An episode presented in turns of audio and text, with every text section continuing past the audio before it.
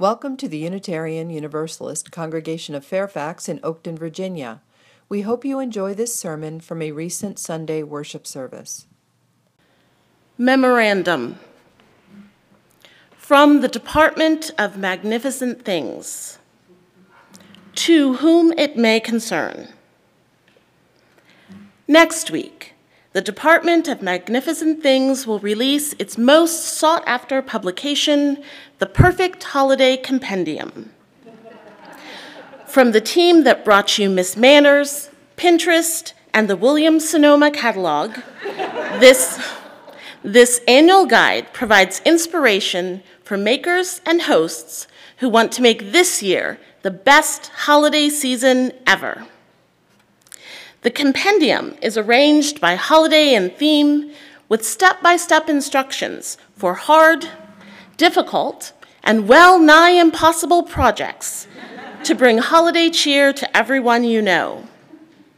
Whether you're planning a neighborhood holiday market, upcycling a school pageant, or simply hosting a formal meal for your nearest and dearest, you'll find ideas worth losing sleep over for every celebration with coordinating sartorial recommendations.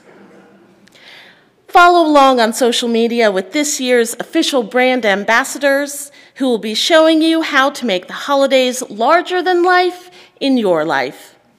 We hope the compendium will help you make the holidays magnificent. With festive greetings, the head of the Department of Magnificent Things. Most wonderful time of the year, my foot. Between the shorter days, busier schedules, and sky high expectations, many people I've spoken with over the years, especially these last few pandemic holiday seasons, many people find more to be stressed about than to be merry about during the winter holiday season. I love the fact that this weekend, the unofficially official start to the winter holiday season, is the last day of UUCF's November Change theme before the transition into December's Wonder theme, because those are two of the messages we need to hear most as we start the bustle of winter holidays. Now, for me, the season of winter's darkness has always had a special place in my heart. My beloved stars are on full and twinkling display. The cool, crisp air makes me want to jump out of bed each morning and embrace the world. But even winter lover that I am, I have to admit it can be hard to capture the magic of the holidays when you feel like you're being pulled in a million different directions. But there is a reason for the season that we're about to start, after all. And it doesn't have anything to do with worshiping at the altar of commerce or about offering sacrifices to the gods of busyness, as much as our actions have come to suggest these possibilities. The reason is the same one that cultures throughout history have celebrated mid- midwinter festivals. When we celebrate the winter solstice last night, it may be the last, longest night but we are already in the time of longest nights. Now, we may be, many of us, used to heated houses and cars to shield us from the bite of winter's wind. But that hasn't been the case for most of human history. We may make merry for the sake of making merry now, but over the course of our history as a species, the food we shared in community, the lights we shined through the darkness. Those things meant giving life to those around us, receiving life in turn. But honestly, for all of our heated houses and cars, have we really changed that much? Or have we simply forgotten how to hold our vulnerability with wonder?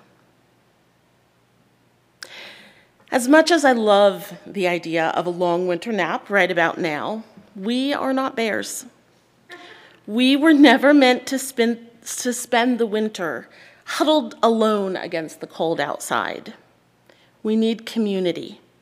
We need to need each other. In recognizing each other's vulnerabilities, in providing for each other's needs, we honor the interdependence that links us to the universe. If we are, indeed, the stuff of stars, we are writing future history in the stars and in the star stuff of those around us. Each moment we are alive. Supporting each other through the longest nights reminds us that we travel the dark sea of stars together. It is a sacred act of trust, of vulnerability, to be known and met to let our needs be known and met, and a sacred act of joy to meet each other's desires. The season of wonder reminds us how to be in community together. And yet, we take that gift of wonder, of vulnerability, of sharing and supporting, and we wring that gift out of our blood, sweat, and tears. Not to equal amounts, of course. Those of us who are in the working class, those of us who are in service and helping positions, those of us who are disabled, who are racialized, who are marginalized by dominant cultures, these members of our community bear a heavier cost.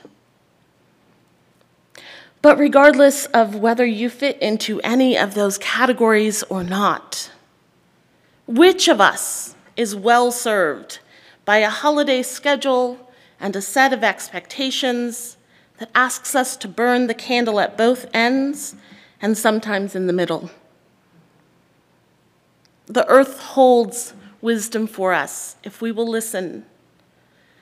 Slowness and rest, time to lie fallow and prepare for blossoming, but also Time to sparkle like sunlight on frost, to stand out like a cardinal in the snow, to gather together in the cold, or find warmer weather to be with the um, nature around us. There are so many nuggets of wisdom in our natural world, in the sacred texts of humans throughout history, and we are the only ones who can tell which wisdom is meant for us. One of my favorite authors, Becky Chambers, wrote a story in which one protagonist traveled around asking people what they needed. Now, as he traveled with his companion, he asked in each community, What is it that you need? What is it that humans need? Now, as they got toward the, um, toward the end of this journey and began to consider the answers they had received, he grouped them into two categories. He said he received some who needed immediate help with doing, fixing a barn, gathering honey, those were the um, needs that they were able to address right then and there. There were those who offered broader answers about life, companionship, dreams, and the future. Now, some people, especially the people in the first category, they knew right away what they needed. Some people, some of the people in the second category knew right away what they needed. But some people went away to think, to figure it out. And for a few of the people that he spoke with in this journey, they had no idea how to answer that question. What do you need? What do humans need in order to thrive? I'll let you hold that for a moment. And then I'm going to invite you to practice some of this vulnerability in community and to share an answer. It doesn't have to be the only answer, it doesn't have to be the perfect answer, but to share an answer to the question of what do you need with someone who is near you, whether that's physically near you or who's available on the other end of a digital, digital device. So take a moment and share with each other what do you need?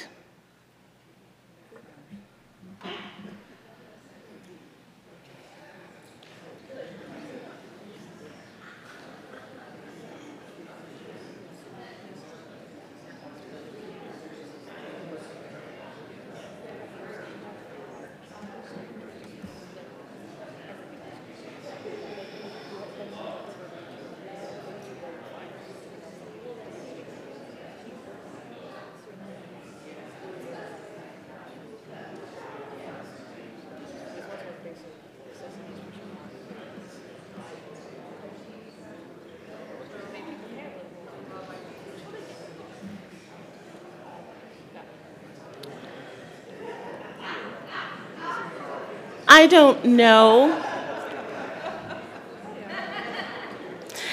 I don't know what answers you are sharing.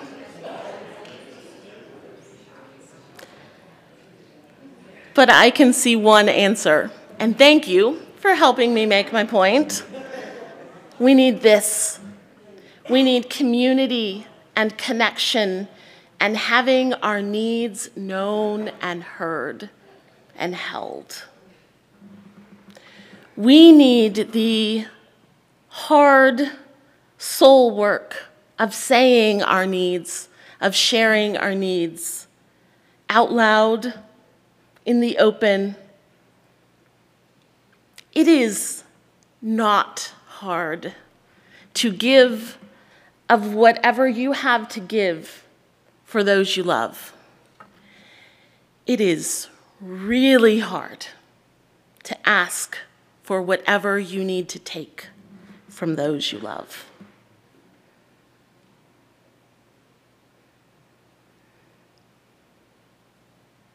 And it is love for ourselves, for our world, for each other, that continues to build that future history written in the stars, moment by moment, sending love, accepting love sharing our needs, accepting the things that will sustain us along the strands that connect us across the miles. But what if you fall into that last category? What if you, like so many of us at different moments in time, have no idea of how to answer that question? Maybe you have no idea how to answer that question because you don't know. Maybe you have no idea how to answer that question because you have never taken the time to let yourself learn the ways of hearing your own needs, of asking for your own desires.